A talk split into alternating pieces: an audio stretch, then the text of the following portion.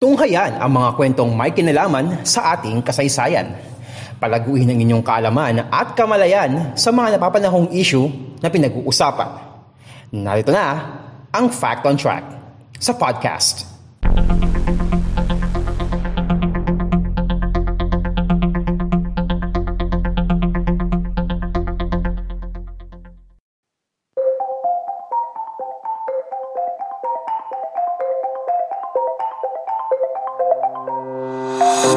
Kwentong kasaysayan, kalaman at mga napapanong usapin sa Lipunan Fact on Track sa podcast.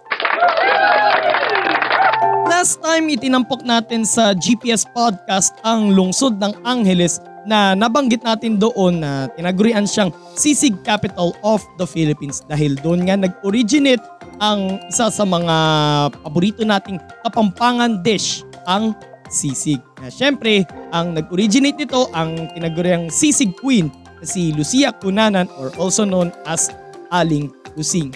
And dito naman sa Fact on Track sa podcast, pag-uusapan naman natin ang sisig, yung pagkain na mismo, pero yung kasaysayan naman nito. So, paano nga ba nagsimula gawin ang ah, kapampangan dish na ito?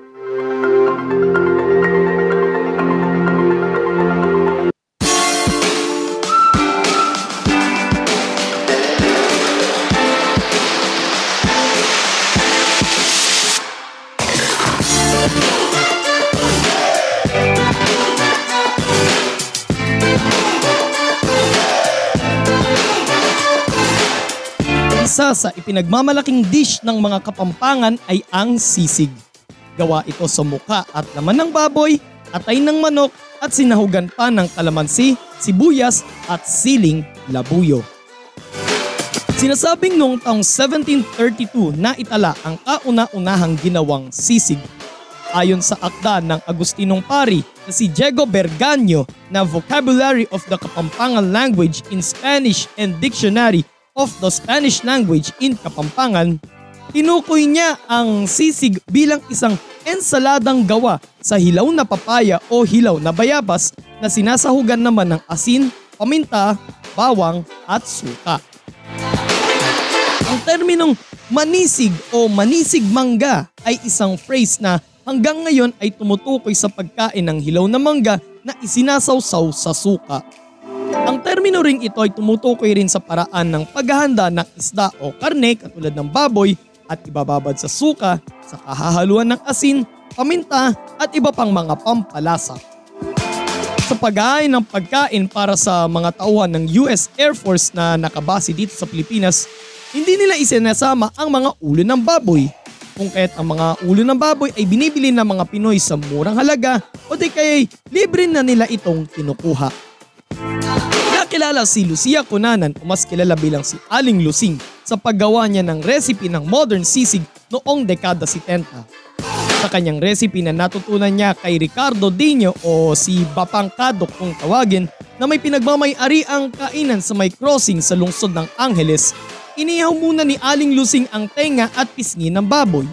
Ang paggamit ng sizzling plate na siyang pinaglalagyan ng nilutong sisig ay sinimulan naman ng isang restaurant owner sa Angeles City rin na si Benedict Pamintuan upang hindi lumamig ang sisig at matunaw na rin ang mga taba ng karne. Kung kaya't nasabi ko nga to sa GPS podcast na kapag ka narinig mo na binubuhos yung sisig doon sa sizzling plate, yung pag narinig mo yung hindi po yun ahas ha. Hindi po ako si Valentina. Just kidding. Pero kapag ka narinig mo yung ganong ano, yung ganong sound na yun na shhh, habang binubuhos yung sisig sa sizzling plate, parang nakakatakam na eh, di ba? Ang restaurant ni Aling Lusing na binuksan noong 1974 ay kinilala ng Department of Tourism na siyang nagtatag sa Angeles City bilang sisig capital of the Philippines. Ang kanyang sisig ay kanya ring nilevel up noong kalagitnaan ng taong 1974 kung saan pinaghalo naman niya ang inihaw at tinilad na tenga at pisngi ng baboy at hinaluan ng suka, kalamansi juice, sibuyas, atay ng manok, saka inilagay sa, zli- sa sizzling plate. Kung kaya nagtataka kayo mga kapodcast, bakit merong kalamansi juice na nakapatong doon sa sisig? Kasi ang original na lasa talaga ng sisig ay maasim. Pero syempre, kung lalagyan mo ng ano, gusto mo ng may sipa, kaya may siling labuyo doon. Pero nakakalungkot lang mga kapodcast noong April 16, 2008, natagpo ang patay sa kanyang kwarto sa kanilang bahay sa Angeles City ang tinaguriang sisig queen na si Aling Lusing. Nagtamo siya ng sampung saksak na naging dahilan ng kanyang pagkamatay. Ang kanyang asawang si Victorino Cunanan ay itinuturong sospek sa pagpatay sa sisig queen ngunit hanggang sa kasalukuyan ay patuloy pa rin ang investigasyon sa kanyang pagkamatay. Pero paano nga ba ang OG na recipe ng sisig ni Aling Lusing? Una ay pinapakuluan muna ang ulo ng baboy para matanggal ang mga balahibo nito and at the same time lumambot rin. Pagkatapos ay tinilad ang mga bahagi ng mukha ng baboy na kung tawagin ngayon ay maskara, saka iihawin o lulutuin. Saka naman ito lalagyan ng sibuyas at ilalagay sa sizzling plate. Eh na yung sounds pa nakakatakam na eh, di ba? Pero ito nga eh, nilalagyan rin ito ng kalamansi, sabi ko nga kanina, at kung gusto niyo na may sipa, kaya rin ito nilalagyan ng siling labuyo. Kung gusto niyo ng maanghang. Ang sisig ay pwedeng gawing ulam o kung minsan ay pulutan. Kaya kung gagawing pulutan ng sisig, perfect itong kapartner ng beer. Sa buong probinsya ng Pampanga, bawat pamilya at bawat lungsod at bayan ay may iba't ibang bersyon ng sisig. Sa modernong panahon naman, may iba't ibang may iba't iba na ring bersyon ng sisig. Nariyan ang sisig ala pizzailo. Ito yung kombinasyon ng baboy, tahong at seafoods at tofu sisig na gawa sa toko at baboy. Pero kung gusto niyo naman ng exotic, may mga variants ng sisig na gawa sa ostrich, palaka at buhaya. Pero may ilang local chefs na sumubok ng iba pang mga variants ng sisig aside pa sa baboy tulad ng manok, pusit, tuna at tokwa. Yung tokwa kung halimbawa ikaw ay vegan. Alam niyo naman eh, pag vegan ka, hindi ka kumakain or wala kang tinatangkilik na kahit anong animal products.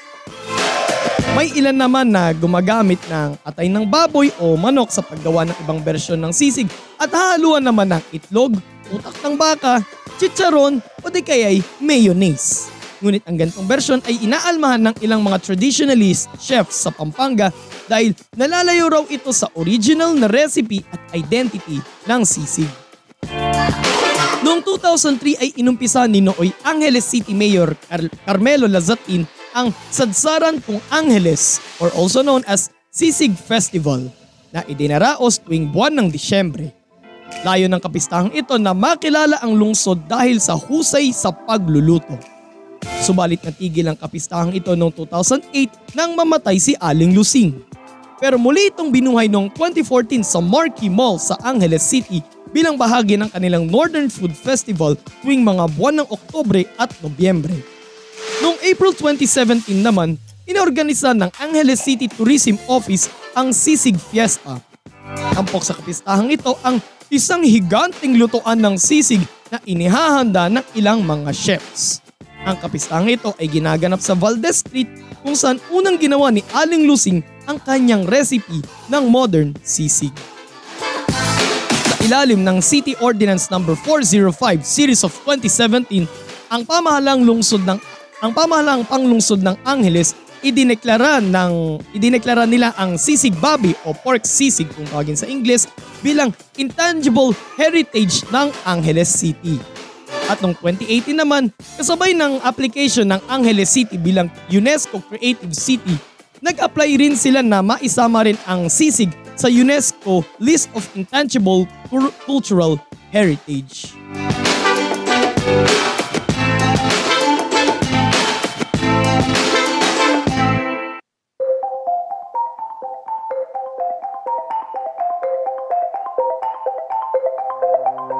So dito na po nagtatapos ang episode natin dito sa Fact on Track sa Foodcast.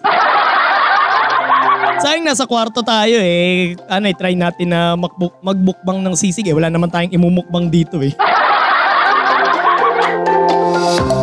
So yan nga, yan ang kasaysayan ng isa sa pinakapaborito nating kapampangan dish, ang sisig na unti-unti ay nare-recognize na ito maging ng ilang mga international chefs. talagang may pagmamalaking mo talaga sa buong mundo kung gaano kasarap talaga ang pagkaing Pinoy. More episodes coming your way, so please subscribe to our YouTube channel Podcast ni Mans and don't forget to click the notification bell button. And also follow us on Facebook, Instagram, and TikTok at Podcast ni Mans. And mapapakinggan nyo po ng libre ang Fact on Track sa podcast, sa Spotify, Anchor, Pocket Cast, Google Podcast, Red Circle, at sa Podvine. Ito po si Mans at ito ang Fact on Track sa Foodcast of Foodcast. Ah, gugutom na tuloy ako. Ito ang Fact on Track sa podcast. God bless everyone. God bless the Philippines. Purihin po ang Panginoon.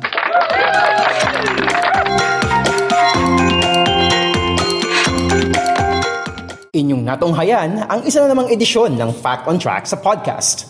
Maraming salamat sa inyong patuloy na pagsubaybay.